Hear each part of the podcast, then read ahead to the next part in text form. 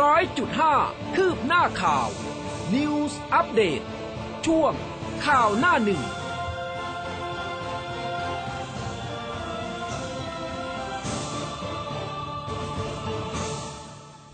อรุณสวัสดิ์คุณผู้ฟังค่ะ ต้อนรับเข้าสู่เช้าวันจันทร์เดือนใหม่เลยนะคะ 1 พฤศจิกายน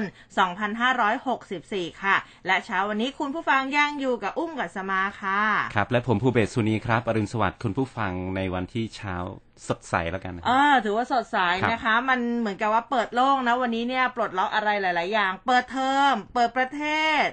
เราก็เปิดทำงานเหมือนกันนะใช่เริ่มที่จะมาทำงานออฟฟิศวันแรกแล้วนะคะ ครับ วันนี้เออเจ้าหน้าที่ก็ทำหน้าที่แข่งขันเลยนะ ตอนเส้นทางที่ผมมาเนี่ยแถค่ะวแถวเหม่งจ่ายเนี่ย มีตั้งด่านแล้วเจ้าหน้าที่ตำรวจอันนี้เปิดเหมือนกันหรือเปล่าเปิดด่าน เปิดด่านนะครับ อะก็ต้องตรวจเช็คครับ เพราะว่าเออทำงานวันแรกนะครับเผื่อใช่มีใครหลง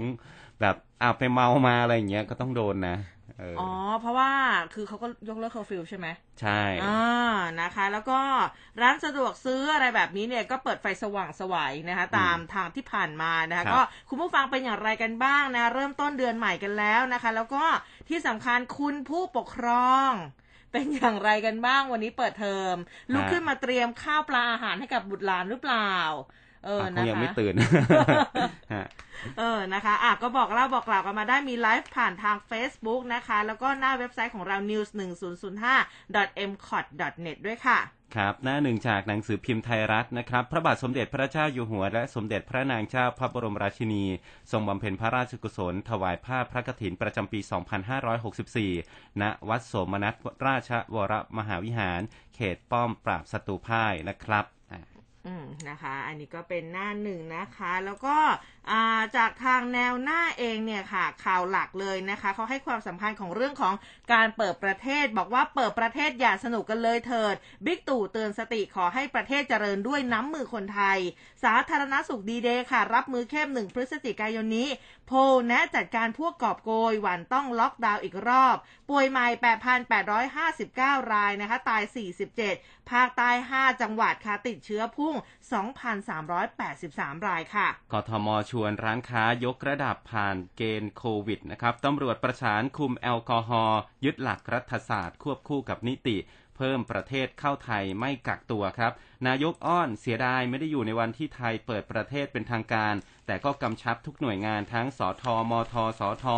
คคนะฮะคมนาคมเนี่ย สอดส่องดูแลพร้อมกับขอประชาชนทุกคนต้องมีส่วนร่วมครับ ค่ะจาก Daily News นะคะ สั่งศึกษาที่การยกระดับคุมเข้ม รับมือเปิดเทอมวันแรกกทมนำร่อง 63 โรงเรียนมีความพร้อมค่ะ ครับไทยรัฐบอกว่าจัดทัพให้ตู่ป้อมมีขุมกำลังตัวเองครับพปชรจอบปรับโครงสร้างใหม่ เพื่อไทยอัดชัยยันงัดคดีฉีกบัตรสวนแทนอุ้งอิงนะครับ เพื่อไทยก็เอาคืนยุทธพงศ์โต้กลับชัยยันครับ ค่ะจาก Daily News นะคะพอปชรดันฝั่งหนุนนายกผวาหนีตั้งพักใหม่ โพยกพิธาเหมาะผู้นำเชื่อเลือกตั้งต้นปีค่ะ ไทยรัฐมีรูปของวัดโพนะครับ วัดพระเชตุพนวิมลมังคลาราม เตรียมเปิดตัววัดรับนักท่องเที่ยวจากทั่วโลก วันที่ 13 พฤศจิกายนนี้นะครับ ก็มีผลงานชิ้นสำคัญที่ทรงคุณค่าก็คือ พิพิธภัณฑ์นวดไทย มรดกภูมิปัญญาทางวัฒนธรรมรวมถึงรูปหล่อ ลือสีดัดตนนะครับ 80 ท่า 82 ตน อันนี้สร้างขึ้นใหม่นะฮะ จนครบเป็นครั้งแรก พร้อมกับมีคำบรรยาย 2 ภาษาด้วย บอกวิธีการดัดตน แล้วก็แก้อาการปวดเมื่อยต่างๆ นะครับ คือนักท่องเที่ยวมาเนี่ยก็จะมีภาพอ่ามี QR code ให้ดูเป็นคลิปวิดีโอเลยนะครับอืมเป็นวิธีใช่ว่าจะต้องทำอะไรยังไงอะเรื่องนี้ก็พาดหัวเอาไว้นะครับ บอกว่าวัดโพโช 82ฤาษี80 ท่าหล่อใหม่ QR code รู้วิธีนวด มีภาษาไทยอังกฤษ 13 พฤศจิกายนเปิดรับนักท่องเที่ยวครับ ค่ะเรื่องของน้ำท่วมก็ยังต้องตามติดกันอยู่นะคะ แนวหน้าค่ะชนละประทานทยอยระบายน้ำช่วยลุ่มเจ้าพระยาเตือนภาคใต้ระวังฝนตกหนัก สุพรรณบุรีอ่วมค่ะน้ำยังท่วมสูงประชาชนทนทุกข์นานกว่า 1 เดือนนะคะ แล้วก็มีภาพของอประชาชนในพื้นที่ตำบลท่ารหัส อำเภอเมืองจังหวัดสุพรรณค่ะยังคงต้องใช้เรือในการเดินทางสัญจร ถึงแม้ระดับน้ำในแม่น้ำท่าจีนเนี่ยจะยังคงทรงตัวแต่ว่ามวลน้ำที่เอ่อล้นเนี่ยนะคะมีการเข้าท่วมบ้านเรือนประชาชนของทั้งสองฝั่งแม่น้ำหลายร้อยหลังคาเรือนค่ะครับก็ห่างหายกันไปสักระยะหนึ่งนะครับสำหรับอีเวนต์ใหญ่ของกลุ่มผู้ชุมนุมอืมม็อบกลุ่มราษฎรครับอ่านำผู้ชุมนุม แนวร่วมชุมนุมใหญ่ย่านราชประสงค์เสนอให้ยกเลิกมาตรา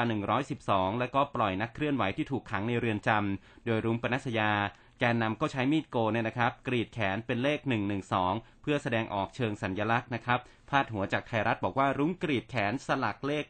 112 ราชประสงค์ม็อบคึก นัดวันนี้ยื่นชื่อแก้กฎหมาย ผู้ชุมนุมราษฎรพร้อมกลุ่มแนวร่วมมาตามนัดไม่ถอยแม้ฝนถล่มรวมพลยึดราชประสงค์ชุมนุมใหญ่ เสนอให้ยกเลิกกฎหมายอาญามาตรา 112 ครับ ค่ะ วันนี้นะคะลงทะเบียนโครงการคนละครึ่งเฟส 3 กระตุ้นใช้จ่ายในประเทศ เปิดเก็บตกโครงการคนละครึ่งเฟส 3 อีก 1.1 แสนสิทธิ์ค่ะ เริ่มลงทะเบียนวันนี้นะคะ กระตุ้นการใช้จ่ายรับเปิดประเทศ ขณะที่ยอดใช้จ่ายมาตรการลดค่าครองชีพของรัฐสะสมกว่า 1.3 แสนล้านนะคะ ธนากรก็มั่นใจนายกพลิกโสม ประเทศสำเร็จทุกฝ่ายหากร่วมมือนะคะอะวันนี้นะคะครับใครที่อะถ้าสมมุติว่ายังไม่ได้ลงนะคะอืมยังไม่เคยลงลงวันนี้ได้รับไปเลยทันทีนะคะ ถ้าผ่านปุ๊บ4,500 เข้ากระเป๋าตังค์เออเออนะใครคะไม่ลงก็ลองลงดูนะคขรับองเราก็คุณจะขวัญได้เหมือนกันพันห้าใช่ได้หรือยังก็ไม่รู้เหมือนกันนะน่าจะหกเปิดโมดูงหกัรืนอไหเปมล่าอะมีอีกหนึ่งข่าวจากไทยรัฐนะครับ ตกช่องทิ้งขยะวิศวกรดับร่วงมาจากชั้น7นะครับ เดินไปอ้วกไร้ประตูกั้น วิศวะหนุ่มตกช่องทิ้งขยะชั้น 7อพาร์ตเมนต์กลางเมืองชนบุรีดับสลดครับ พบรองเท้าแตะของผู้ตายถอดวางอย่างเรียบร้อยครับ อืมนะคะ อะ ขอวันนี้นะคะ วันแรกเนี่ยวันแรกของการเปิดเทอม มีเรื่องของเปิดเทอมมาฝากกันค่ะอ่าก็บอกว่าเปิดเรียนวันแรกผู้ปกครอง ไม่ให้ลูกไปโรงเรียน บอกว่ากลัวติดโควิดครับแล้วก็ห่วงในเรื่องของความปลอดภัยนะคะ คือผู้สื่อข่าวเนี่ยเขามีการรายงานบอกว่าตามที่วันนี้เนี่ยนะคะ โรงเรียนในประเทศไทยแล้วก็ในเขตพื้นที่จังหวัดอ่า เลยนะจังหวัดเลยเขาจะมีการเปิดเรียนแบบออนไซต์กว่า 700 โรงเรียนนะในพื้นที่จังหวัดเลย ซึ่งสามารถเปิดเรียนได้ประมาณ 300 กว่าโรงเรียนเท่านั้น ก็เกิดความไม่มั่นใจในผู้ปกครองค่ะว่า เอ๊ะ เมื่อลูกของตัวเองเนี่ยเข้าไปที่โรงเรียนแล้ว เปิดเรียนวันแรก ต้องพบกับเพื่อนที่เดินทางมาจากหลาย ๆอำเภอนะเพราะว่าไปไหนมาบ้างก็ไม่รู้นะก็กลัวว่าจะติดโควิดกลับบ้าน เจ้าของร้านเอกรอบรูปอันนี้ผู้ผู้สื่อข่าวเข้าไปลงพื้นที่แล้วก็ไปสอบถามนะเป็นผู้ปกครองของเด็กนักเรียน ซึ่งก็มีลูกเนี่ยอายุระหว่าง9ถึง13 ปี มีลูก 3 คนนะคะบอกว่ากำลังเรียนอยู่ในโรงเรียนในพื้นที่จังหวัดเลย ซึ่งวันนี้เนี่ยเปิดเรียนตัดสินใจค่ะบอกว่าไม่ยอมให้ลูกทั้ง 3 คนไปโรงเรียน เพราะว่า เป็นห่วงในเรื่องของความปลอดภัย แล้วก็ไม่มั่นใจนะ เกี่ยวกับการติดเชื้อโควิดมาจากโรงเรียนนะในช่วงวันเปิดเรียนวันแรกแล้วก็ระยะแรก ก็มีการให้ความคิดเห็นในไลน์กลุ่มผู้ปกครองของโรงเรียนนะคะของลูกเนี่ยแต่ตนเนี่ยก็คิดว่าให้เปิดเรียนไประยะหนึ่งก่อนอืมนะเพื่อความปลอดภัย เพราะว่าในการเปิดเรียนครั้งแรก อาจจะติดขัดแล้วก็เสี่ยงในการที่ลูกๆทั้งสามเนี่ยจะเสี่ยงโควิดนะติดโควิดกลับมาบ้าน เอามาสู่ครอบครัวด้วย แล้วก็หากเกิด ติดเป็นคลัสเตอร์ขึ้นมา ก็กลัวว่าโรงเรียนหรือว่าระบบราชการเนี่ยไม่สามารถที่จะดูแลลูกๆได้ เพราะหากลูกๆ ติดโควิดกลับมา อันนี้เป็นเรื่องใหญ่ต่อครอบครัว บอกว่าก็ขอรอไปสักระยะก่อนเพื่อความปลอดภัยนะคะ ครับ อ่า อย่างโรงเรียนลูกผมเนี่ยวันนี้ก็เปิดเรียนวันยังไงแรกคะออนไลน์ครับ ออนไลน์อ๋อทั้งหมดออนเลไลยน์ฮะต้องใส่ชุดนักเรียนไหมไม่ต้องอ๋อไม่ต้อง คืออยู่บ้านก็ชุดอะไรก็ว่ากันไปตามอืมสะดวกฮะ ค่ะ คุณผู้ฟังนะคะ ว่ายังไงกันบ้างนะคะ ยังคงให้ลูกออนไลน์อยู่หรือเปล่า หรือว่าออนไซต์ไปแล้วอ่าเรียบร้อย แต่ว่านะคะปัญหาคือ อ่าวันนี้นะ วันนี้อ่าเปิดวันนี้เทอมวันแรกค่ะและผู้ปกครองก็เปิดทำงานวันแรก เออเออหลายเรื่องของท่านการจราจงจราจร จราจรไม่เท่าไหร่ แต่ว่าอ่าระหว่างการเรียนเนี่ยบางคนเมื่อก่อนมัน work from home ไงอ่าก็คืออยู่บ้านเนี่ยก็พอดูแลลูกได้บ้างค่ะแต่ทีเนี้ยพอเปิดเทอมเปิดทำงานปุ๊บเปิดเทอมด้วยเนี่ย ลูกก็จะยังไงล่ะทีนี้ เออ บางคนอาจจะต้องหิ้วไปด้วย แล้วก็อืมไม่ไม่ค่อยได้มีเวลาดูแลลูกมากเท่าไหร่นะใช่ฮะนะคะ เรื่องของมาตรการป้องกันโควิด เรื่องของการใส่หน้ากากอือมนามัยล้างมือบ่อยๆอันนี้สำคัญนะเด็กๆมาที่ทำงานคุณพ่อคุณแม่เนี่ยความเสี่ยงก็มีครับเพราะบางทีผู้ใหญ่เนี่ยอาจจะเผลอเรอกันบ้างนะคะ คุยกันนานๆเจอกันทีอ่าเปิดแมสมันบ้างอะไรบ้างเนี่ยนะคะ ก็ฝากกันไว้ด้วยแล้วกันค่ะ ครับเมื่อวานนี้ยอดผู้ติดเชื้อรายใหม่อยู่ที่8 8,859 รายนะครับ เสียชีวิตเนี่ยก็ลดลงมาเหลือ 47 รายนะครับอืมอ่าอันดับของไทยเนี่ยตอนนี้ถามว่าอยู่ที่อันดับเท่าไหร่ อันดับที่ 24 ของโลกนะครับอ่าเราก็อันดับค่อนข้างสูงทีเดียว ทีนี้สำหรับเรื่องมาตรฐานชา plus นะครับหรือว่ามาตรฐานด้านความปลอดภัยและสุขอนามัยสำหรับ ผู้ประกอบการท่องเที่ยว ทั้งโรงแรมร้านค้าร้านอาหารอืมบริษัทนำเที่ยวแล้วก็ยานพาหนะต่างๆ ถ้าหากว่าผู้ประกอบการนะครับสามารถทำได้ตามเงื่อนไข เช่นมีการวัดอุณหภูมิของผู้ใช้งานนะครับ ก่อนที่จะเข้าไปใช้งาน แล้วก็พนักงานสวมหน้ากากอนามัยจำกัดจำนวนคนเข้าร้านเว้นระยะห่างหรือว่าทำความสะอาดจุดรับประทานอาหารเป็นต้นเนี่ยนะครับ ก็จะได้รับป้ายสัญญลักษณ์มาตรฐานชา plus แสดงให้ผู้บริโภคเห็นก่อนที่จะเข้าไปใช้ บริการที่ร้านนะครับอืมอันนี้จะเป็นการสร้างความมั่นใจว่าจะสามารถลดความเสี่ยงในการติดเชื้อ ซึ่งมาตรฐานนี้ก็ยังคงกำหนดเงื่อนไข ให้พนักงานต้องได้รับการฉีดวัคซีนแล้วไม่ต่ำกว่า 70%ของทั้งองค์กร และก็ 100%สำหรับพนักงานด่านหน้านะครับล่าสุดในส่วนของพัตตาคารนะครับพัตตาคาร และก็ร้านอาหารที่ได้รับมาตรฐานชา plus ทั่วประเทศเนี่ยมีทั้งหมด 5,012 แห่ง อันนี้ครอบคลุมร้านอาหารขนาดเล็กขนาดกลางและก็ขนาดใหญ่ ส่วนที่ในกรุงเทพเนี่ยที่อ่าทางกทมเขาอนุญาตอ่าให้นั่งดื่มแล้วก็มีค่ะแอลกอฮอล์ได้เนี่ยบอกว่าต้องเป็นร้านที่มีเครื่องหมายชานะค่ะแต่ว่าในกรุงเทพเนี่ยมีแค่ 1,350 แห่งที่ได้มาตรฐานนี้นะครับ อันนี้เป็นข้อมูลล่าสุดของเมื่อวานอืมและในอนาคตจะมีจำนวนผู้ประกอบการที่ได้รับมาตรฐานชา plus เพิ่มขึ้นต่อเนื่อง เขาก็เปิดให้ลงทะเบียนแล้วนะครับ ผ่าน www.thaicha.com นะครับ thailandcha.com นะฮะ Thailand ก็เขียน Thailand ปกตินะครับอืมแล้วก็ sha.com นะครับอืมก็สามารถไปลงทะเบียนกันได้นะครัคะบอืมนะอะทีนี้เนี่ย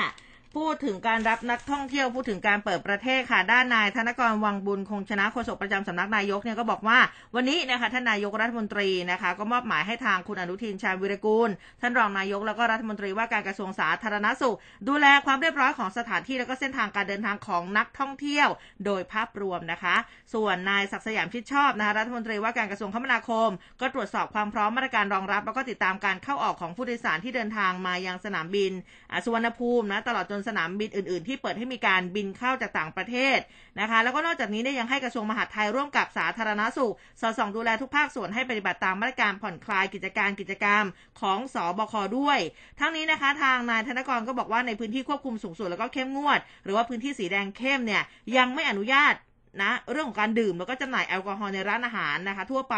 ส่วนกรุงเทพอนุญาตให้นั่งดื่มแอลกอฮอล์ได้ เฉพาะร้านที่ผ่านมาตรฐาน SHA นะคะของการท่องเที่ยวแห่งประเทศไทย ไม่เกิน3ามทุ่มเท่านั้นทางนี้ท่านนายกก็ขอให้ทางท่านผู้ว่าทั้ง 17 จังหวัดนำร่องท่องเที่ยวเนี่ยจัดทีมตรวจตราสถานประกอบการค้านะร้านค้าตลาดชุมชน ต้องปฏิบัติตามมาตรการ COVID Free Setting เพราะแม้มีการเปิดประเทศรับนักท่องเที่ยวจากประเทศความเสี่ยงต่ำแบบไม่กักตัวหรือว่าจำกัดพื้นที่เพิ่มเติมอีก 17 ประเทศนะคะซึ่งก็จะมีฟิลิปปินส์ อินเดีย ลาว ลักเซมเบิร์ก อินโดนีเซีย คูเวตมาลดิฟ มองโกเลีย เมียนมา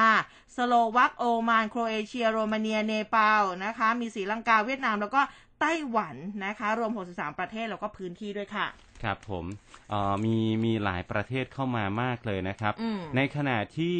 จังหวัดเชียงใหม่เองก็มีเรื่องของการติดเชื้อโควิดเพิ่มขึ้นนะครับค่ะแต่ว่าก็เป็นหนึ่งในจังหวัดนำร่องที่มีการติดเชื้อ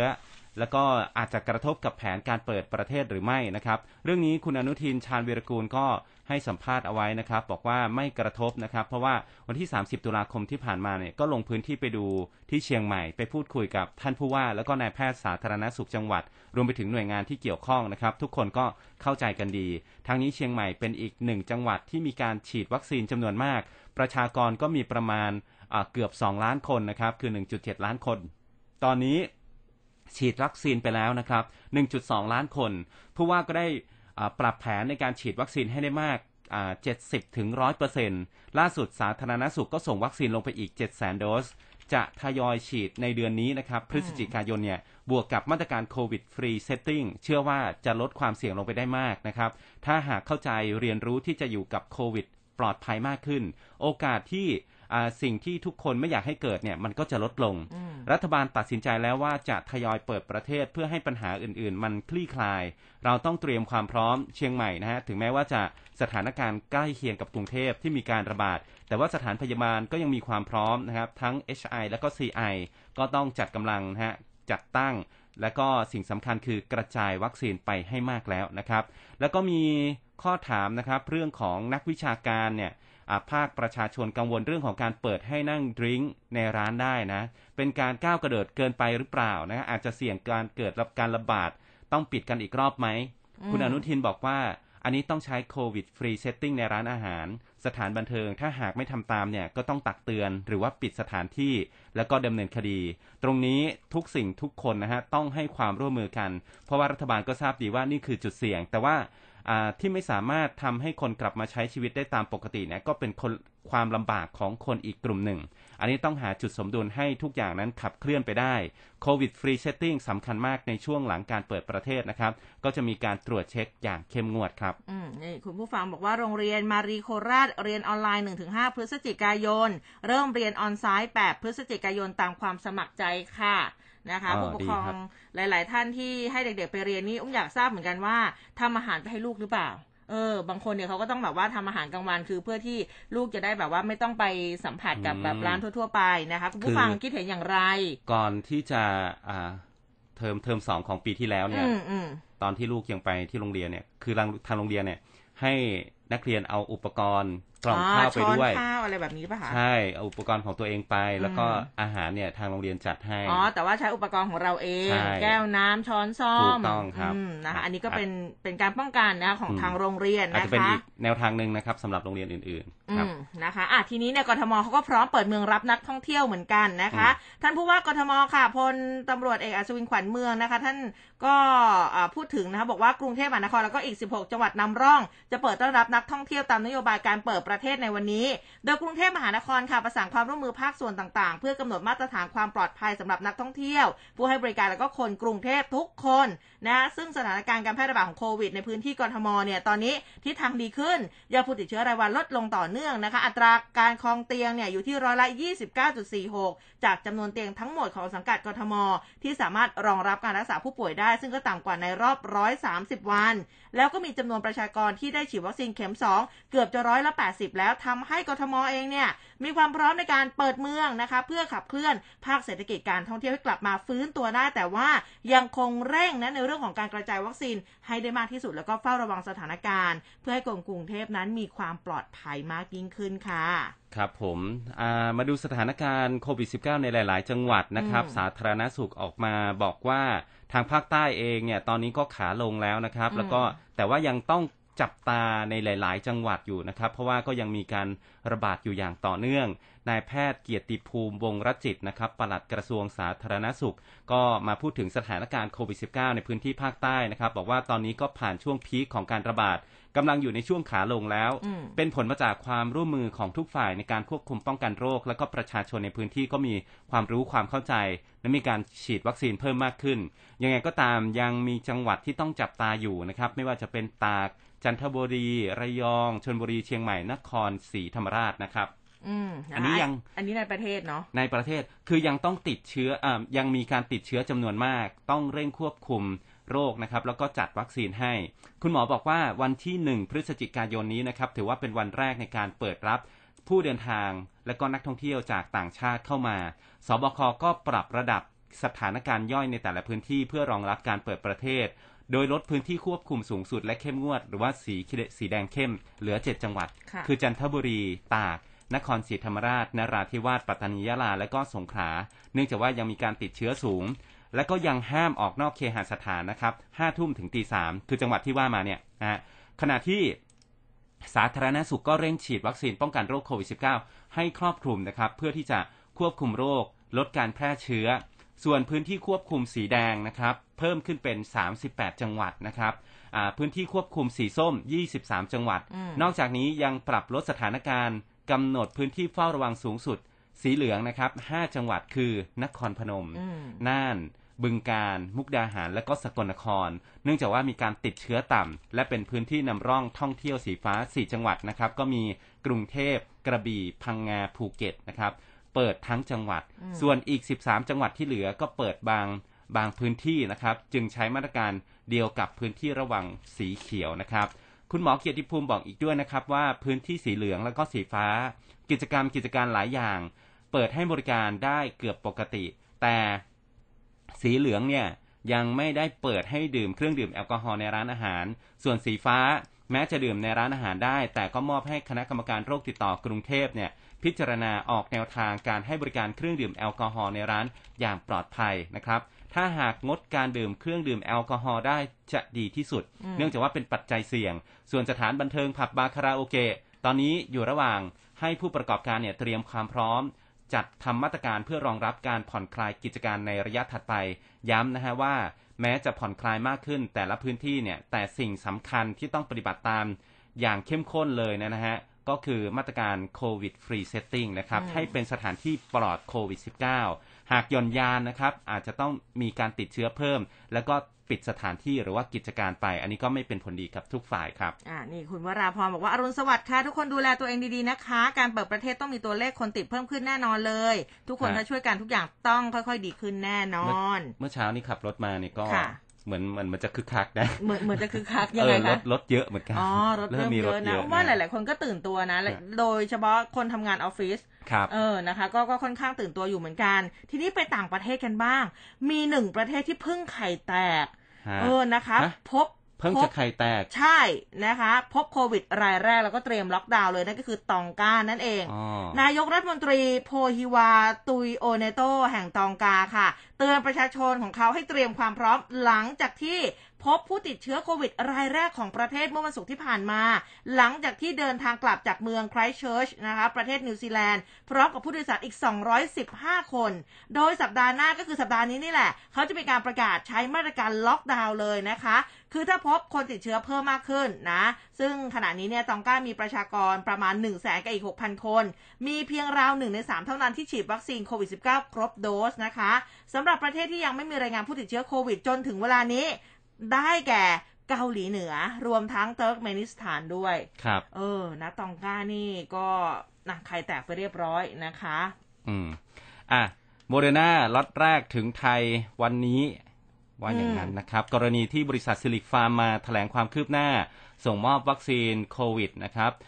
โมเดอร์นาให้แก่ไทยตามกำหนดการล่าสุดเนี่ยได้รับการยืนยันจากโมเดอร์นานะครับค่ะจำนวน 562,200 โดสจะส่งถึงไทย ไม่เกินวันที่ 5 พฤศจิกายนนั้นอืมตามที่เสนอข่าวไปแล้วนะครับ องค์การเภสัชกรรมในฐานะหน่วยงานกลางดำเนินการจัดซื้อแทนสภากาชาติไทย และก็โรงพยาบาลเอกชนเนี่ยเขาบอกว่าวัคซีนโมเดอร์นาล็อตแรกจะถึงประเทศไทยวันที่ 1 พฤศจิกายนนี้ที่ท่าอากาศยานสุวรรณภูมิ โดยเวลา 13 นาฬิกามีตัวแทนหน่วยงานที่เกี่ยวข้องไปตรวจรับก็คือเภสัชกรหญิง สุนายา กิจเกษตรไพศาล ผู้จัดการทั่วไป ZP Therapeutics ซิลลิค ฟาร์มาประเทศไทยนะครับ และก็รองผอองค์การเภสัชกรรม รวมถึงเลขาธิการสมาคมโรงพยาบาลเอกชนด้วยนะครับ อันนี้ก็อะก็เมื่อวานนี้มีคิวออกมาแล้วเนาะเดี๋ยวก็ได้ฉีดแน่นอนแล้วนะครับโรงพยาบาลจุฬาเองก็เปิดรับจองวัคซีนเข็มที่ 3 นะครับ คุณผู้ฟัง โรงพยาบาลจุฬาลงกรณ์สภากาชาติไทย เชิญลงทะเบียน รับวัคซีนกระตุ้นป้องกันโควิด -19 สำหรับประชาชนทั่วไปที่ได้รับซิโนแวคหรือว่าซิโนฟาร์ม 2 เข็มไปแล้วนะครับ ในเดือนกรกฎาคม และก็ไม่ป่วย เป็นโควิดหลังจากได้รับวัคซีนนะครับ โดยจะเปิดให้รับวัคซีนแอสตราเซเนกาแต่ว่าต้องลงทะเบียนก่อนนะครับอืมอ่าลงทะเบียนตั้งแต่ 30 ตุลาคมเป็นต้นไป ผู้ที่ได้รับสิทธิ์จะเข้าฉีดวันที่ 1 ถึง 5 และก็ 15 ถึง 19 พฤศจิกายน สงวนสิทธิ์สำหรับอ่าผู้บริการที่ walk in นะค่ะคือถ้า walk in ไปเนี่ย เดินดุมๆ เข้าไปเลยไม่ได้ไม่ได้นะครับ ต้องลงทะเบียนผ่านระบบนัดหมายของอา โรงพยาบาลจุฬาลงกรณ์สภากาชาติไทยก็ search ค้นหาเว็บดูนะครับอะนะคะ ก็ช่วงนี้นะคะ ใครที่จองโมเดอร์นาไว้นะคะ ที่โรงพยาบาลไหนลองเช็คดูนะคะ เพราะว่าเขาก็จะมีกำหนดมาแล้วล่ะ บางที่ได้มากได้น้อยก็คือแล้วแต่การจัดสรรนะคะ มาดูโพลกันบ้างเมื่อวานมีโพลออกมาสองฮะโพลนะคะ มีทั้งซูเปอร์โพลแล้วก็สวนดุสิตโพลมาที่ซูเปอร์โพลกันก่อนค่ะซูเปอร์โพลเขาเผยผลสำรวจความคิดเห็นประชาชน เรื่องของหวั่นพวกเห็นแก่ตัวกอบโกยพาปิดประเทศ อันนี้พบว่าประชาชนร้อยละ 97.6 กังวลพวกฉวยโอกาสเห็นแก่ได้ ช่วงเปิดประเทศทำผิดกฎหมายซ้ำเติมวิกฤตเดือดร้อนประชาชน โดยร้อยละ 89.4 กังวลต่อพวกนายจ้าง เจ้าของโรงงานเอเย่นนำเข้าแรงงานผิดกฎหมาย เห็นแก่ตัวสร้างปัญหาพ่วงต่อซ้ำเติมวิกฤตชาติและประชาชน อย่างเช่นเรื่องของโควิด -19 ระบาดรอบใหม่เรื่องของยาเสพติด เรื่องของการค้ามนุษย์ คนไทยตกงานไม่มีงานทำขาดรายได้ ส่วนร้อยละ 97.8 บอกว่าต้องการที่ทุกภาคส่วนค่ะ ร่วมมือรับผิดชอบร่วมกัน ใช้มาตรการควบคุมทางสังคมจัดการเด็ดขาด กับผู้ฉวยโอกาสทำผิดกฎหมาย ต้นต่อวิกฤตเดือดร้อนของประชาชนทั้งนี้ประชาชนร้อยละ 95.5 ค่ะ เขาเชื่อว่าประเทศนั้นนะคะประเทศเนี่ยควบคู่กับมาตรการควบคุมโรค กาดไม่ตกร่วมกันเนี่ยจะเป็นแนวทางฟื้นฟูเศรษฐกิจ แก้ปัญหาปากท้องของประชาชนได้ดีกว่าการปิดประเทศ ทีนี้กระเถิบมาที่สวนดุสิตโพนะคะเขาก็เผยผลสำรวจประชาชนเหมือนกัน เรื่องความเคลื่อนไหวของพรรคการเมืองในสายตาประชาชนค่ะ อันนี้พบว่าประชาชนส่วนใหญ่ 60.09%มองว่าความเคลื่อนไหวของพรรคการเมืองต่างๆ เป็นสัญญาณบ่งบอกความแตกแยกในพรรคการเมือง 57.86 เชื่อว่า น่าจะมีการเลือกตั้งสสในต้นปีหน้านะคะ ซึ่ง 58.31%ประชาชนมองว่าหากมีการเลือกตั้งใหม่จะได้เปลี่ยนรัฐบาล 32.94%บอกว่าเพื่อไทยจะได้รับการเลือกตั้งมากที่สุดถ้ามีการเลือกตั้งใหม่ โดย 28.67%อยากได้คุณพิธาลิ้มเจริญรัตเป็นนายกรัฐมนตรี ถ้ามีการเลือกตั้งใหม่ แล้วก็ 70.29%ประชาชนประชาชนเนี่ยคิดว่าถึงเวลาเลือกตั้งใหม่แล้ว ครับอ่า ก่อนที่จะไปการเมืองนะ มีเรื่องของโควิดอีกนิดนึงนะฮะ ผู้สื่อข่าวรายงานบรรยากาศเตรียมความพร้อมที่หน้าบ้านเราหน้าบ้านเรา สนามบินสุวรรณภูมิอ่าอันนี้เปิดรับนักท่องเที่ยวคุณอุ้มมองว่านี่เป็นตลาดนัดหน้าบ้านเอาสองพจะมีอะไรหรือเปล่าเมื่อกี้เข้ามาไม่มีอะไรนี่นะหน้าบ้านของประเทศก็ต้องเป็นสนามบินสุวรรณภูมินะครับในการต้อนรับนักท่องเที่ยว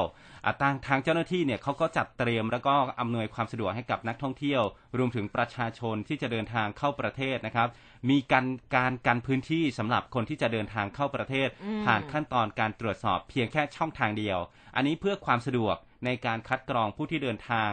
แล้วก็ขณะที่ทางออกเนี่ยก็จัดให้ได้ได้ทางออกแค่ ประตู3ประตูเดียวนะครับอ่าอันนี้อันนี้เรื่องของมาทางอากาศนะ ส่วนในพื้นที่ในประเทศนะครับนายกิติการจอมดวงจารุวรพลกุลนะครับผู้อำนวยการองค์การขนส่งมวลชนกรุงเทพหรือว่าขอสอมกบอกว่า การเตรียมความพร้อมทั้งด้านบริการจัดการเดินรถพนักงานประจำรถ แล้วก็รถโดยสารประจำทางเพื่อรองรับการเปิดประเทศวันนี้เนี่ย เส้นทางปกตินะครับจะออกวิ่ง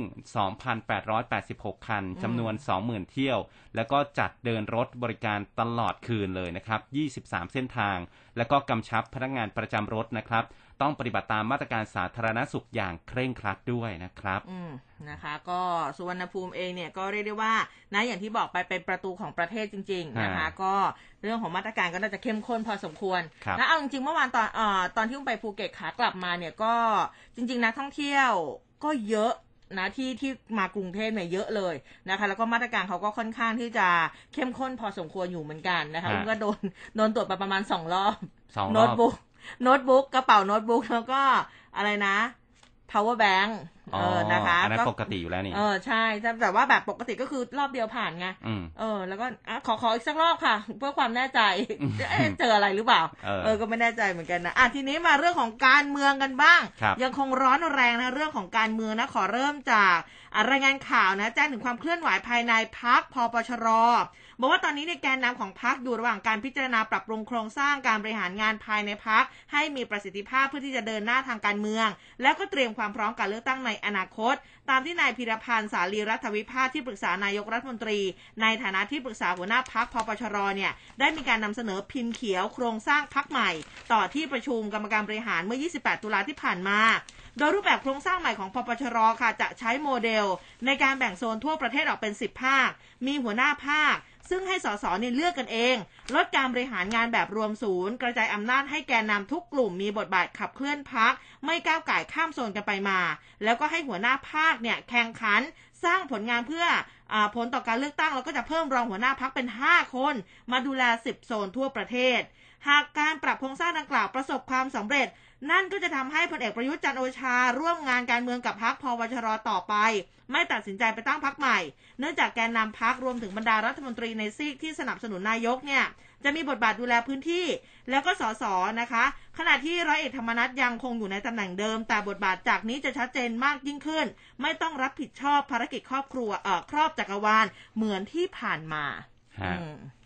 ฟากฝั่งของพรรคเพื่อไทยกันบ้างนะครับเพื่อไทยเนี่ยนายยุทธพงศ์จรัสเสถียรรองหัวหน้าพรรคเพื่อไทยแถลงตอบโต้นายไชยันต์ไชยพร อาจารย์คณะรัฐศาสตร์จุฬาลงกรณ์มหาวิทยาลัยนะครับ ที่ท่านได้มาโพสต์เฟซบุ๊กโจมตี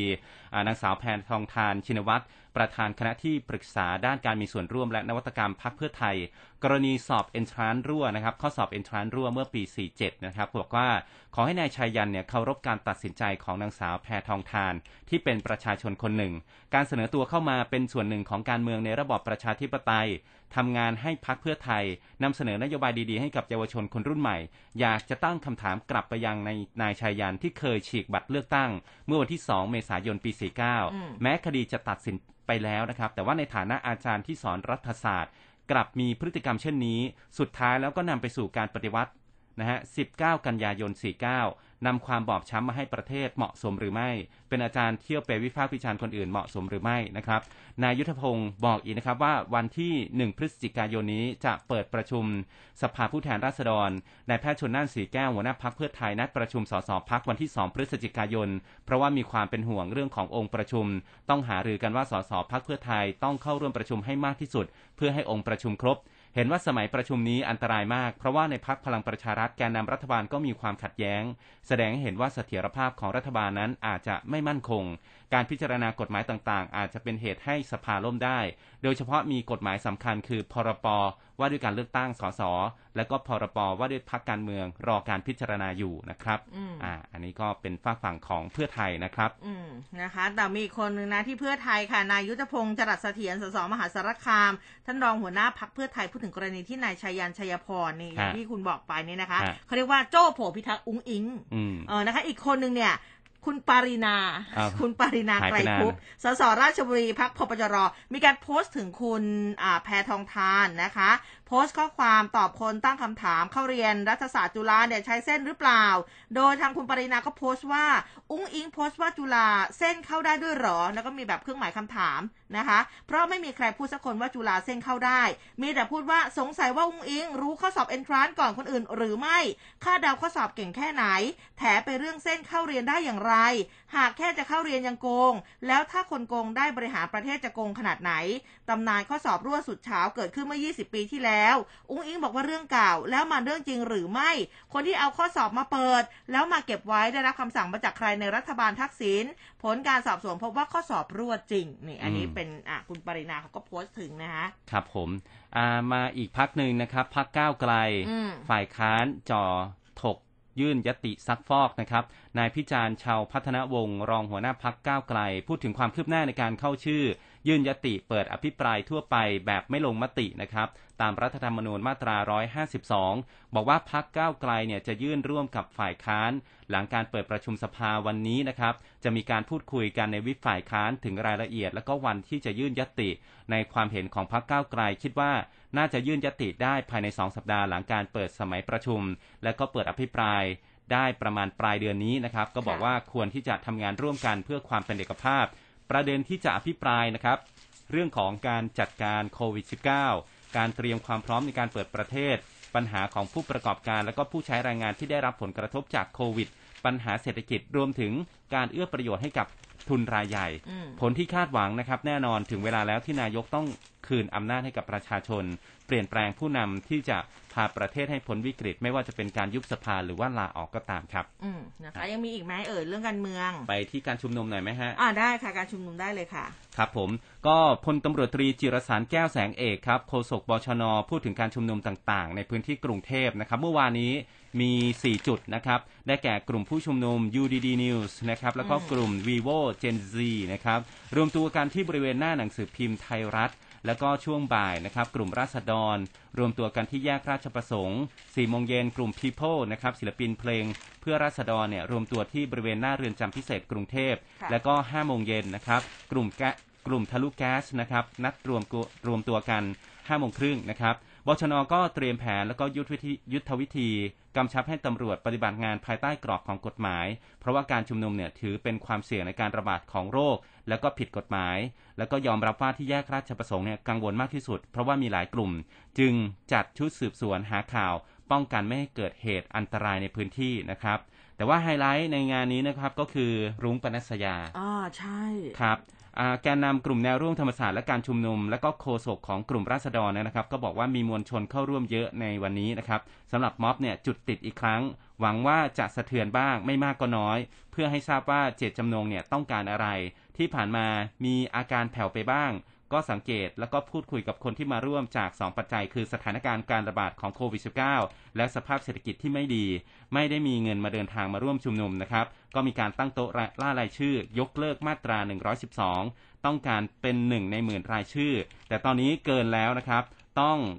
อบอกว่าต้องการล่ารายชื่อต่อ แต่ว่าในการชุมนุมก็มี 2 เป้าหมายนะครับ คือ 1. ยกเลิกกฎหมายอาญามาตรา 112 แล้วก็ 2. นะฮะ ปล่อยเพื่อนเรานะครับ ในวันที่ 1 พฤศจิกายนนี้นะครับเขาบอกว่าจะนำรายชื่อทั้งหมดเนี่ยไปยื่นที่ทำเนียบ ส่วนวันที่ 3 พฤศจิกายนจะมีการ ไต่สวนนะฮะถอนประกันชั่วคราว คิดว่าอาจจะไม่รอดอีกนะครับอืมแต่ก็ขึ้นอยู่กับดุลพินิจของศาลมีรายงานว่าบรรยากาศการชุมนุมเมื่อวานนี้ก็เป็นไปอย่างคึกคักครับ มีประชาชนสนับสนุนกิจกรรมดังกล่าว ส่วนใหญ่ก็เป็นกลุ่มเยาวชนนักเรียนนักศึกษาเข้าร่วมชุมนุมกันจำนวนมาก ถึงแม้ว่าในระหว่างการชุมนุมเนี่ยจะมีฝนตกลงมาอย่างหนักอืมก็มีแกนนำแล้วก็ตัวแทนของกลุ่มมวลชนต่างๆเนี่ยสลับกันขึ้นเวทีปราศัย เรียกร้องให้ประชาชนทั่วประเทศออกมาสนับสนุนข้อเสนอ ยกเลิก กฎหมายอาญามาตรา 112 นะครับ แล้วก็อ่าพื้นที่โดยรอบก็มีการจัดกิจกรรมต่างๆ สร้างสีสันนะครับอ่าอันนี้เป็นบรรยากาศในการชุมนุม แล้วก็อ่ามี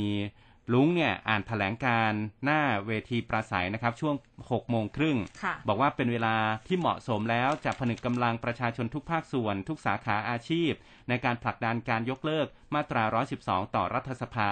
และเรียกร้องให้มีการ คืนสิทธิการประกันตัวชั่วคราวแก่นักจัดกิจกรรมทุกคนนะครับ แล้วก็ท้ายที่สุดแล้วเนี่ยก็ได้ใช้ใบมีดโกนเนี่ยนะครับ กรีดแขนข้างซ้าย บริเวณหลังแขนใกล้ๆกับข้อมือนะครับ เป็นเลขอาราบิก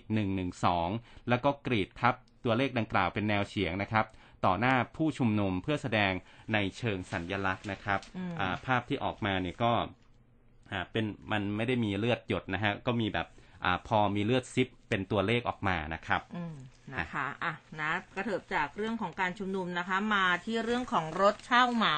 อันนี้ก็ต้องตามติดเหมือนกันนะ ซึ่งเมื่อวานนี้เนี่ยนายวสุเชษโสพลเสถียรค่ะ นายกสมาคมผู้ประกอบการรถขนส่งทั่วไทยเนี่ยบอกว่า ผู้ประกอบการรถโดยสารไม่ประจำทางนะหรือว่ารถเช่าเหมาจะร่วมอ่าจะเข้าร่วมหยุดเดินรถ 20%กับสหพันธ์การขนส่งทางบกแห่งประเทศไทยด้วย เพื่อร่วมเรียกร้องให้รัฐบาลช่วยตรึงราคาน้ำมันดีเซล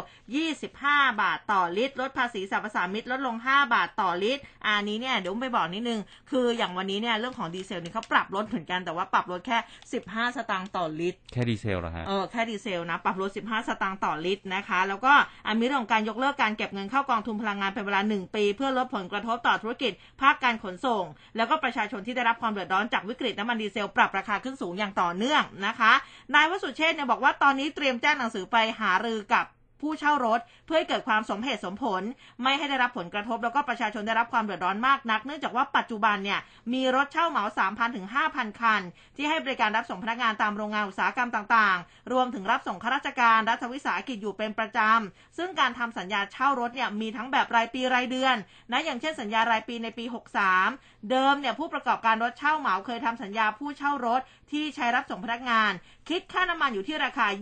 25-26 บาทต่อลิตร แต่ปัจจุบันราคาน้ำมันมันปรับขึ้นเป็น 30 บาทต่อลิตรเนี่ย ดังนั้นก็เลยต้องขอปรับขึ้นราคารถเช่าเหมานะคะ เพื่อให้สอดคล้องกับต้นทุนอของราคาน้ำมันที่มันเพิ่มขึ้น เขาบอกว่าหากผู้เช่ารถยอมรับกับการที่ผู้ประกอบการจะปรับขึ้นราคารถเช่าเหมาได้ ทางผู้ประกอบการรถเช่าเหมาก็จะวิ่งให้บริการตามปกติ แต่ถ้าผู้เช่ารถยอมรับไม่ได้ กับการปรับขึ้นราคาค่าเช่ารถ ก็จะเป็นต้องหยุดให้บริการเดินรถ 20%ภายในเดือนนี้ ซึ่งก็จะมาพิจารณาหาข้อสรุปจำนวนรถที่จะหยุดวิ่งต่อไปด้วยนะคะ ทีนี้ประธานสหพันธ์การขนส่งทางบกแห่งประเทศไทยนายอภิชาติไพรรุ่งเรือง ก็ยืนยันเลยนะบอกว่าวันนี้เนี่ยหพฤศจิกายน ผู้ประกอบการขนส่งสินค้าจะหยุดเดินรถ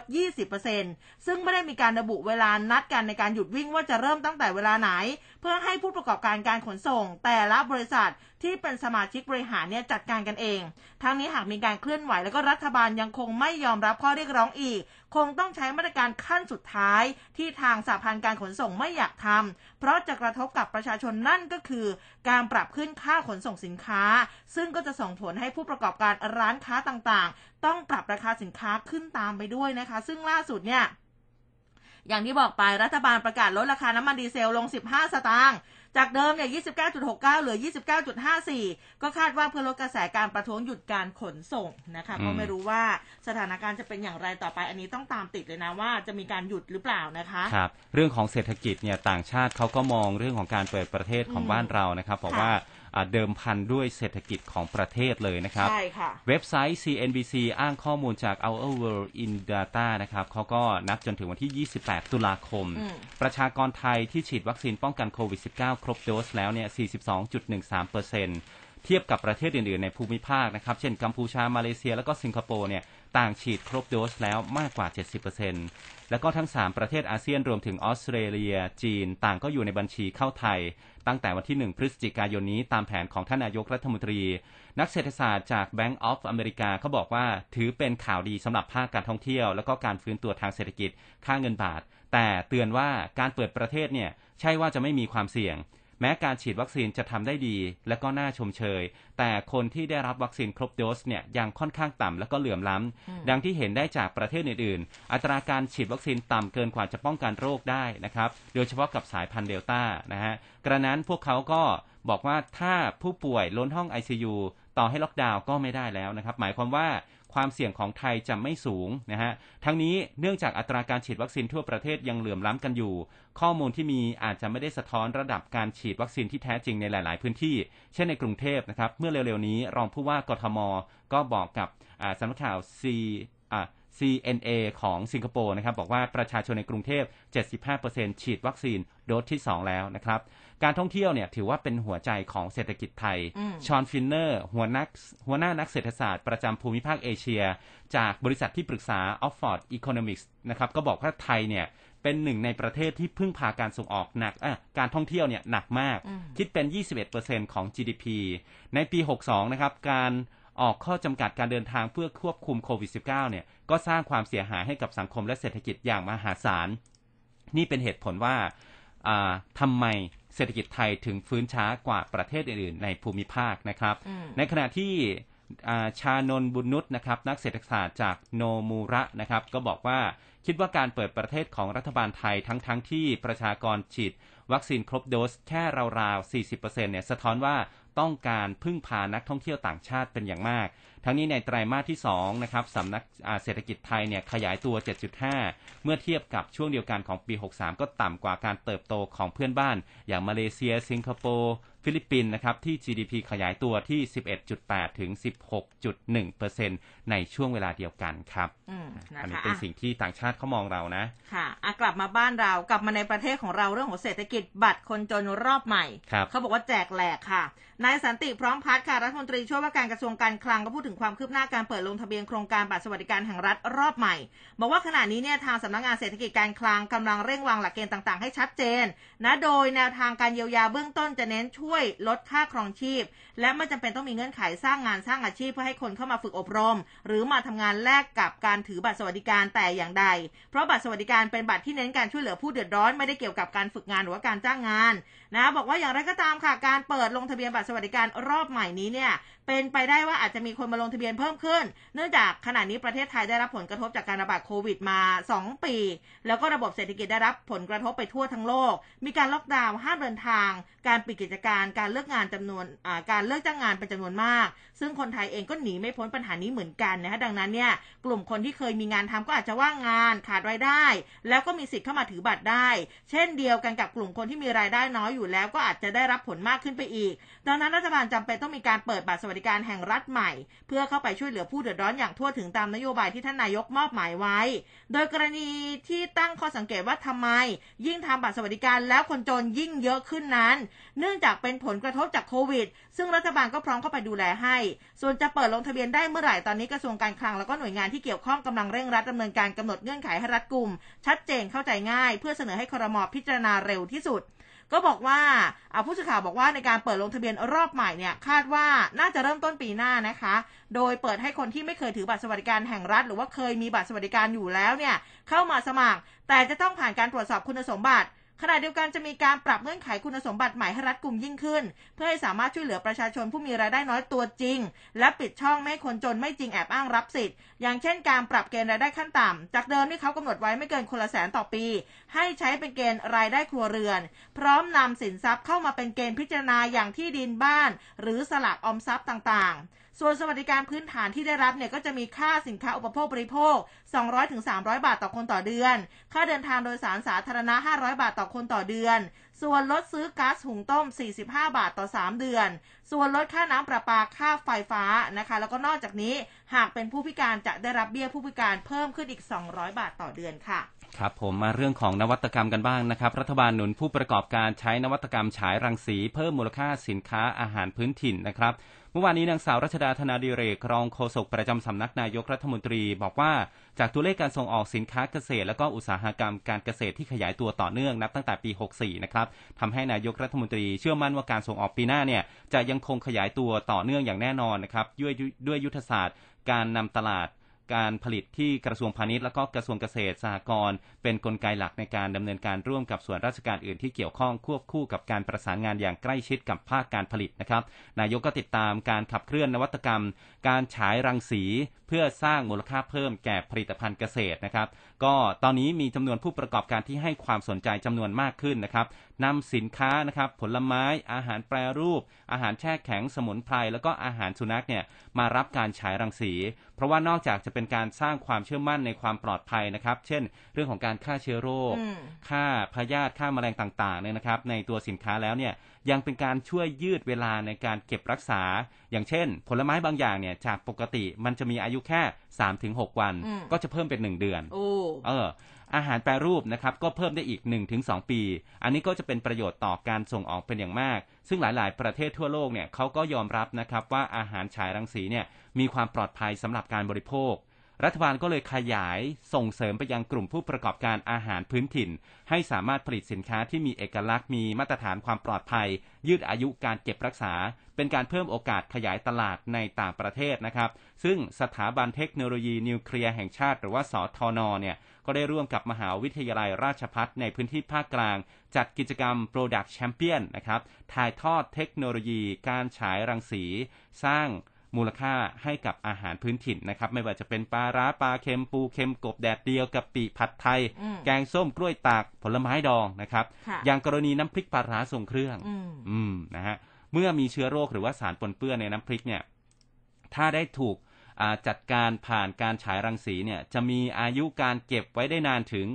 1-2ปีโอ้ปลาร้าอบแห้งฉายรังสีสามารถยืดอายุการเก็บรักษาได้เพิ่มเป็น 12-18 เดือนเลยนะครับ อ่าอันนี้ปีหน้าเนี่ยสทนเขามีแผนจะขยายโครงการไปยังพื้นที่ภาคใต้ ร่วมกับราชพัฒในท้องถิ่น เช่นเดียวกันกับพื้นที่ภาคกลาง และก็อ่ายังมีแผนดำเนินงานที่เกี่ยวข้องกับการขยายต่อไปยังภาคเหนือภาคอีสานตามลำดับนะครับ เพื่อที่จะให้อาหารพื้นถิ่นเนี่ยมีมาตรฐานและก็ความปลอดภัยกันทั่วทั้งประเทศครับค่ะอะมีเรื่องเศรษฐกิจรออยู่อีกไหมคะฮะไม่แล้วฮะอ่าดิฉันเปิดไปเจอเรื่องของโรงพยาบาลปากเกร็ดอันนี้ย้อนกลับมาโควิดนิดนึงฮะ ปากเกร็ดเขาเปิด Walk-in ฉีดวัคซีนโควิดฟรีวันนี้นะอ๋อออ่าสำนักงานสาธารณสุขจังหวัดนนทบุรีค่ะ ประกาศเชิญชวนประชาชนทั้งชาวไทยแล้วก็ต่างชาติ นะมีอายุ 18 ปีขึ้นไปที่ยังไม่ได้รับการฉีดวัคซีนโควิด -19 เข้ารับการฉีดวัคซีนโควิด -19 นะคะ ได้ที่โรงพยาบาลปากเกร็ดโดยไม่ต้องลงทะเบียนล่วงหน้า ก็จะฉีดกันวันที่ 1 วันที่ 3 แล้วก็วันที่ 4 พฤศจิกายนนี้นะ ย้ำ1 3 แล้วก็ 4 พฤศจิกายนนี้ตั้งแต่ 9 โมงถึงเที่ยงนะคะ9โมงถึงเที่ยง วันละ 1,000 คนสำหรับเอกสารที่ต้องเตรียมมาด้วยแน่นอนบัตรประชาชนค่ะ พร้อมกับสำเนาบัตรประชาชน ส่วนกรณีถ้าเป็น ต่างชาตินะคะเป็นชาวต่างชาติเนี่ยให้นำหนังสือเดินทางหรือว่าบัตรยืนยันตัวตนพร้อมสำเนามาด้วยนะคะ อย่างไรก็ตามมีทั้งบัตรประชาชนและสำเนาบัตรประชาชนมาด้วยนะ อันนี้เนี่ยโรงพยาบาลปักเกร็ดนะคะเขาเปิด Walk-in ฉีดวัคซีนฟรีตั้งแต่วันนี้วันที่ 3 แล้วก็วันที่ 4 ทีนี้ต่อเนื่องกันค่ะ เรื่องเกี่ยวกับโควิด เรื่องของยาเนี่ย โรงพยาบาลสิรินค่ะ ซึ่งเป็นโรงพยาบาลเฉพาะผู้ป่วยเรื้อรังขนาดเล็ก เขาออกแถลงการณ์เมื่อวานนี้ กรณีพนักงานของโรงพยาบาลมีการสั่งซื้อยาฟาวิพิราเวีย จากองค์การเภสัชอืมแล้วก็ได้ลักลอบนำออกไปจำหน่ายภายนอกโรงพยาบาล ตามที่ปรากฏเป็นข่าวในสื่อสังคมออนไลน์เนี่ย บอกว่าทางโรงพยาบาลแล้วก็คณะผู้บริหารไม่ได้มีส่วนเกี่ยวข้องหรือว่ารู้เห็นกับการกระทำดังกล่าวนี้เลยนะ แต่เกิดจากการกระทำของพนักงานที่อาศัยช่องว่าง แล้วก็หาโอกาสหาประโยชน์เพื่อตนเองอย่างไรก็ตามค่ะทางโรงพยาบาลเขาจะให้ความร่วมมือกับเจ้าหน้าที่ ในการให้ข้อมูลเพื่อนำตัวผู้กระทำผิด มาดำเนินคดี แล้วก็จะได้ดำเนินการเลิกจ้าง พนักงานครับที่กระทำผิดในกรณีดังกล่าวนี้นะคะคือเขาเลิกจ้างกันไปแล้วเนี่ยตั้งแต่ 29 ตุลาคมฮะ เออนะคะอ่าอันนี้ก็เป็นประเด็นที่อ่ามีเรื่องของการลักลอบขายฟาวิพิราเวียนะคะ ครับอะคุณผู้ฟังแจ้งเข้ามานะครับ หลายท่านเลยบอกว่า เงินคนละครึ่งเข้าเรียบร้อยแล้วเย้นะครับ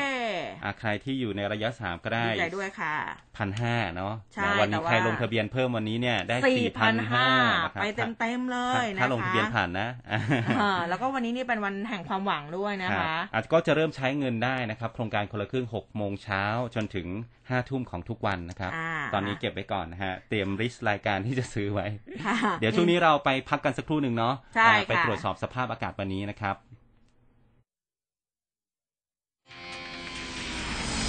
ร่วมคุยข่าวผ่านทาง 468 3999 และ Official Line at mcot news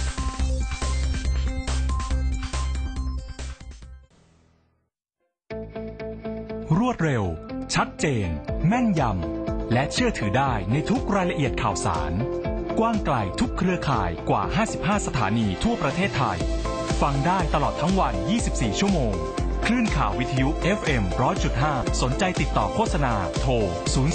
201 6559 คลื่นข่าว m c o t News FM 100.5 ทลายทุกข้อจำกัด ฟังชัดทุกเรื่อง สวัสดีครับเพื่อนๆ แฟนคลับ และก็ผู้ติดตามรับชมรับฟังทางวิทยุอสมท 100.5 และ 53 สถานีเครือข่ายทั่วประเทศ ท่านที่สนใจเกี่ยวกับเรื่อง AC โดยเฉพาะเมียนมาจะมาติดตามรับฟังผมได้ทุกๆวันพฤหัสบดีตอนเช้า 7 โมง 15 นาทีโดยประมาณจนถึง 7 โมงครึ่งนะครับ เรามาพบกันที่วิทยุของอสมท สวัสดีครับ ข่าวไวใกล้ชิด ตรงใจเป็นสปอตไลท์ให้สังคม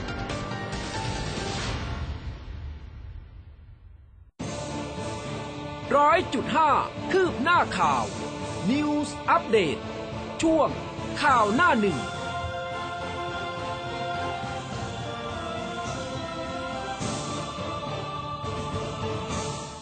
เอาละค่ะเข้าสู่ช่วงสุดท้ายของรายการนะไปพูดคุยกับคุณจันจุดาพรศรีหัวหน้าเวรพยากรณ์อากาศกรมอุตุนิยมวิทยาในช่วงสายฟ้าพยากรณ์กันค่ะ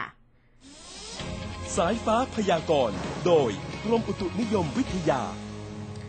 สวัสดีค่ะ สวัสดีครับ สวัสดีค่ะ สวัสดีครับ คุณจันจุดาครับ วันนี้สภาพอากาศโดยรวมทั่วประเทศเป็นยังไงครับ ก็ฝนยังคงมีอยู่นะคะ ไม่ว่าจะเป็นเอ่อภาคเหนือตอนล่างเอ้ยขออภัยค่ะภาคเหนือภาคกลางแล้วก็ภาคตะวันออกรวมทั้งภาคใต้นะคะ วันนี้ยังมีได้อีกหนึ่งวันสำหรับประเทศไทยตอนบนนะคะพรุ่งนี้ก็ฝนลดลงแล้วนะคะยกเว้นแต่ทางด้านภาคเหนืออีกแต่อีกหนึ่งวันวันที่สองประครัมาณบนี้ผมนะคะลักลักษณะของฝนที่มาเนี่ยจะเป็นยังไงครับ ก็เป็นฝนฟ้าขนองนะคะฮะสำหรับวันไม่ได้นี้ไม่ได้หนักมากใช่ไหมฮะ ค่ะ ก็ไม่ไม่หนักไม่หนักมากค่ะ ก็เป็นลักษณะฝนฟ้าขนอง แต่ภาคใต้ตอนบนก็ยังคงมีฝนตกหนักอยู่นะคะ เพราะว่าลมตะวันออก ช่วงนี้ยังคงพัดปกคลุมเอ่อยังคงพัดปกคลุมอยู่นะคะค่ะก็คือตัวมวลอากาศเย็นเนี่ยปกคลุมทางด้านภาคตะวันออกเฉียงเหนือและทะเลจีนใต้มันก็เลยส่งผลทำให้มีลมตะวันออกและลมตะวันออกเฉียงใต้พัดปกคลุม ประเทศไทยนะคะ ดังนั้นมันก็เลยทำให้มีฝนยังคงดีอยู่ แต่ว่าพรุ่งนี้ก็ดีขึ้นแล้วค่ะอีกหนึ่งวันนี้อีกหนึ่งวันค่ะอ๋อครับ แล้วแล้วเรื่องของอากาศหนาวเย็นเนี่ย วันนี้มีพื้นที่ไหนที่เอ่อน่าจะว้าวว้าวๆบ้างไหมครับ ยังค่ะต้องวันที่แปดนะคะ วันที่แปดอ๋อใช่แล้วค่ะ หมายถึงว่าวันที่แปดเนี่ยเราจะเริ่มกับสัมผัสเราจะว้ากับวแน่อานอนกาศใช่แล้วค่ะ เพราะว่าวันที่แปดนี้ดูแล้วมวลอากาศเย็นอ่าน่าจะมีกำลังแรงลงมาปกคลุมนะคะ เพราะว่าดูแล้วอุณหภูมิดูจากจากดูตัวนี้เนี่ยมันก็น่าน่าจะมีลักษณะที่อุณหภูมิลดลงค่อนข้างเยอะในวันที่แปดค่ะอ๋อ ก็คือในในพื้นที่ทางเหนืออีสานก่อนถูกต้องไหมครับ ใช่แล้วค่ะ ทางอีสานก่อนแล้วก็ไปทางภาคเหนือแล้วก็ภาคกลางค่ะ ครับ กรุงเทพเนี่ยมีโอกาสจะได้แบบสัมผัสไอหนาวกับเขาบ้างไหมครับ วันที่แปดกรุงเทพก็ได้ได้นะคะ วันที่ตาวันที่แปดนะคะก็อากาศเย็นก็เป็นลักษณะอยู่ในเย็นอากาศเย็นค่ะอ๋ออากาศค่ะเย็นโอเคค่ะครับ วันนี้มีอะไรเพิ่มเติมไหมครับก็วันนี้ก็ให้ประชาชนบริเวณภาคใต้นะคะเราเรามาระวังอันตรายเรื่องฝนที่ตกสะสมไปด้วยนะคะ ครับผมเช้านี้ขอบคุณครับ คุณจันทร์ชุดาครับ ค่ะค่ะ สวัสดีครับ อะ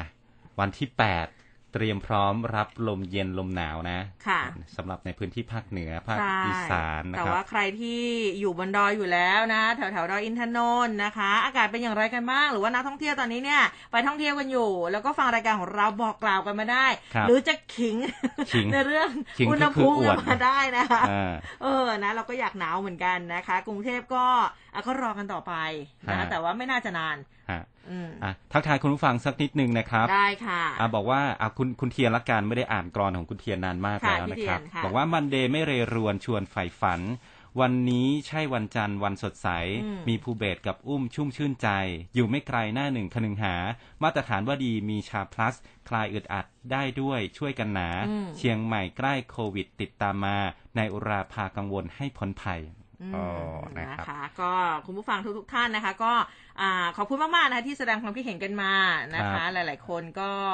อ่าให้แสดงความคิดเห็นแล้วก็มีความเป็นห่วงเป็นใยกันนะคะแล้วก็อยู่แบบครอบครัวนะคะอะทีนี้เนี่ยเดี๋ยวทำไมมีนะมีบางท่านเนี่ยนะส่งบอกว่าส่งส่งตัวเลขมาให้ด้วยวันนี้ เดี๋ยวเดี๋ยวเดี๋ยวมาถึงความหวังอะเหรอเออเดี๋ยวเดี๋ยวบอกดิฉันด้วยนะหลังไมค์นะ อ่านะคะ ทีนี้เนี่ยยังอยู่ในเรื่องของโควิด แต่ว่าเราจะไปที่กาฬสินธุ์ครับแนวหน้าเนี่ยเขาบอกว่ายอดพุ่งเลยนะคลัสเตอร์ห้างสรรพสินค้า ทะลุ 217 รายนะคะ นายแพทย์อภิชัย ลิมาโนนายแพทย์สาธารณสุขที่กาฬสินธุ์บอกว่า จากกรณีพบคลัสเตอร์โควิด -19 ในห้างสรรพสินค้า ที่จำหน่ายวัสดุอุปกรณ์ก่อสร้างแล้วก็ของตกแต่งบ้าน Global House กาลสินนะคะซึ่งจากการตรวจคัดกรองแล้วก็สอบสวนโรคของเจ้าหน้าที่สาธารณสุข ทั้งพนักงานของห้างแล้วก็กลุ่มบุคคลใกล้ชิดของพนักงาน ตั้งแต่ช่วง 25-29 ตุลาที่ผ่านมาเนี่ยเขาพบผู้ป่วย 170 รายนะแล้วก็ผลการตรวจเนี่ยเมื่อวันที่ 30 ตุลาคม พบผู้ติดโควิด -19 จากคลัสเตอร์เพิ่มอีก 44 ราย ซึ่งล่าสุดนี้ก็ติดเชื้อเพิ่มอีก 3 ราย ทั้งหมดเป็นบุคคลใกล้ชิดแล้วก็ญาติในครอบครัวของพนักงานนะคะ โดยส่วนใหญ่อยู่ในพื้นที่กาลสินแล้วก็อ่าอำเภอยางลาดก็เลยส่งผลให้ผู้ป่วยติดเชื้อจากคลัสเตอร์ตอนนี้เนี่ย 7 รายค่ะ ทั้งนี้ในส่วนของพนักงานจากเดิมพบผู้ติดเชื้อ 137 รายนะ แล้วก็จากการตรวจคัดกรองทั้งหมด 243 รายนั้น ตอนนี้ยอดผู้ติดเชื้อยังเท่าเดิม และทั้งหมดถูกส่งตัวเข้ารักษาในโรงพยาบาลแล้วนะคะ ขณะที่ทางห้างเองเนี่ยเขาก็ให้ความร่วมมือนะหยุดให้บริการ 14 วันนะคะตั้งแต่ 26 ไปจนถึง 8 พฤศจิกายนเพื่อทำความสะอาดแล้วก็ฆ่าเชื้อด้วยสำหรับกรณีผู้สัมผัสเสี่ยงสูงทั้งพนักงานของห้างที่เหลือรวมทั้งผู้ใกล้ชิด หรือว่าคนในครอบครัวเนี่ยเจ้าหน้าที่มีการเร่งติดตามตัวแล้วก็สอบสวนโรค ใกล้ครบทุกรายแล้ว แล้วก็ให้ทำการกักตัวเฝ้าระวังอาการ เพื่อรอตรวจหาเชื้อซ้ำอีกครั้งในวันที่ 7 แล้วก็ 14 พฤศจิกายน แล้วก็แจ้งข่าวประชาสัมพันธ์กับประชาชน หากเดินทางไปสถานที่ดังกล่าวในช่วงระหว่าง 18-25 ตุลาให้สังเกตอาการตัวเองนะคะ ซึ่งหาก มีอาการเนี่ยให้รีบแจ้งอสมหรือว่าเจ้าหน้าที่สาธารณสุขใกล้บ้านทันที แล้วก็สามารถเข้ารับการตรวจหาเชื้อในสถานพยาบาลใกล้บ้านค่ะอ่าตัวเลขต่างๆ ก็ค่อยๆ ถาโถมเข้ามานะครับโอ้นะคะใจไม่ดีเลยใจบดีอ่าตัวเลขมีอีกหนึ่งตัวเลขที่จะบอกคุณผู้ฟังอันนี้เปิดเผยได้เลยสามตัวเหรอสองตัวแปดศูนย์แปดสองคืออะไรคือ งานฉลองสมโพธรูปหล่อลือสีดัดตน 80 ท่า 82 ตนอืมอ่ามิใช่หวยแต่อย่างใดนะครับ เดี๋ยวค่ะเขาจะเปิดพิพิธภัณฑ์นวดไทย มรดกภูมิปัญญา มรดกโลกนะครับ ที่วัดโพนะครับ ซึ่งสมเด็จพระมหาธีราจารย์เจ้าวาดวัดโพ ท่านก็บอกว่าก่อนหน้านี้เนี่ยวัดโพก็มีมรดกสำคัญอยู่แล้ว นั่นก็คือจารึกวัดโพ โดยล้นเกล้ารัชกาลที่ 3 ทรงพระกรุณาให้ บบูรณะปฏิสังขรณ์วัดโพครั้งใหญ่เมื่อปี 2375 แล้วก็โปรดให้เหล่าบรรดานักปราชญ์ราชบัณฑิตเนี่ยตรวจสอบชำระตำราสัพพวิชาความรู้ต่างๆ รวม 8 หมวด ก็นำมาจารึกลงในแผ่นศิลาในครั้งนั้นด้วยอืมกระทั่งวันที่ 27 กรกฎาคมยูเนสโกก็มีมติรับรองจารึกของวัดพระเชตุพนวัดโพนะครับ ขึ้นเป็นทะเบียนรับรองมรดกแห่งความทรงจำของโลกในระดับนานาชาติ ซึ่งในบรรดาจารึกทั้งหมดก็ขึ้นทะเบียน มีโครงลือสีดัดตน 80 บท และก็จารึกแผนนวดวัดโพรวมอยู่ด้วย เพราะฉะนั้น หลักฐานชิ้นสำคัญในการนวดไทยที่ยูเนสโกก็ถือว่าครบถ้วนสมบูรณ์มากที่สุดนะครับ คือจารึกนวดวัดโพทำให้นวดไทยได้รับการขึ้นทะเบียนดังกล่าว คณะสงฆ์วัดโพก็เลยนะครับมีการจะส่งเสริมนะครับ มีมูลนิธิทุนพระพุทธยอดฟ้า ในพระบรมราชูปถัมภ์มูลนิธิสิริวัฒนพักดีนะครับ แล้วก็อีกภาคีเครือข่ายด้านการนวดไทยจัดประชุมร่วมกันนะครับ เห็นพ้องว่าควรจะมีการรวบรวมจัดพิธีสร้างพิพิธภัณฑ์ นวดไทยเอาไว้นะครับอืมเพื่อเป็นแหล่งข้อมูลเรียนรู้แก่มวลมนุษยชาติ พร้อมทั้งสร้างรูปหล่อฤาษีดัดตน 80 ท่า 82 ตนขึ้นมาใหม่ให้ครบถ้วนทดแทนของเก่าที่ชำรุดไปตามกาลเวลา และวันที่ 12 พฤศจิกายนนี้นะครับอืมทางคณะสงฆ์และก็คณะทำงานทุกภาคส่วน ก็ได้รับพระมหากรุณาธิคุณอย่างหาที่สุดมิได้ ในการที่สมเด็จพระกนิษฐาธิราชเจ้ากรมสมเด็จพระเทพพรัตนราชสุดาสยามบรมราชกุมารี จะเสด็จเปิดงานฉลองสมโพธรูปหล่อฤาษีดัดตน 80ท่า82 ตน ทรงเปิดพิพิธภัณฑ์นวดไทยมรดกภูมิปัญญาทางวัฒนธรรมที่วัดโพด้วยนะครับอืมอันนี้อย่างที่บอกไปช่วงต้นรายการอ่า ฤาษีแต่ตนแต่ละตนเนี่ยก็จะมี QR code ด้วยนะค่ะอถ้าเราไปเที่ยวเราเอามือถือไปสแกน แล้วก็ก็จะจะดูมีเลยข้อมูลมีมีท่าข้อมูลต่างๆท่าต่างๆ ดัดยังไง ยืดยังไงอืมนะครับนะคะอะห้ามก็พลาดเลยนะฮะเพราะว่าเรื่องของการนวดเนี่ยประเทศไทยแบบอู้ อันดับหนึ่งเลยไหมฮะเออนะคะหนูเหมือนจะเป็นอันดับหนึ่งเลยนะคะหนึ่งแหละพูดถึงการนวดผมให้ดิอัฉันดับนก็อยากหนึ่งจะไปนวดเหลือเกินครับนะค่ะทั้งหมดทั้งมวลก็เป็นข้อมูลแล้วก็ข่าวสารที่อุ้มกับภูเบศนำมาฝากคุณผู้ฟังกันในเช้าวันนี้ เจอกันใหม่วันพรุ่งนี้นะคะ เวลาเดิมตีห้าจนถึงหกโมงเช้าวันนี้ลาไปแล้ว สวัสดีค่ะสวัสดีครับร้อยจุดห้าคืบหน้าข่าว News อัปเดตช่วงข่าวหน้าหนึ่ง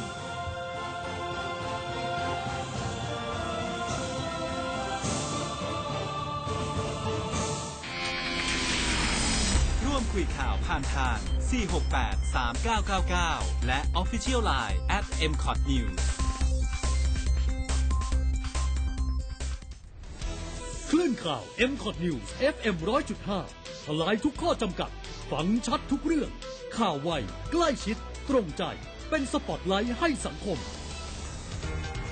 คลื่นข่าว m c o t News FM 100.5 ทลายทุกข้อจำกัด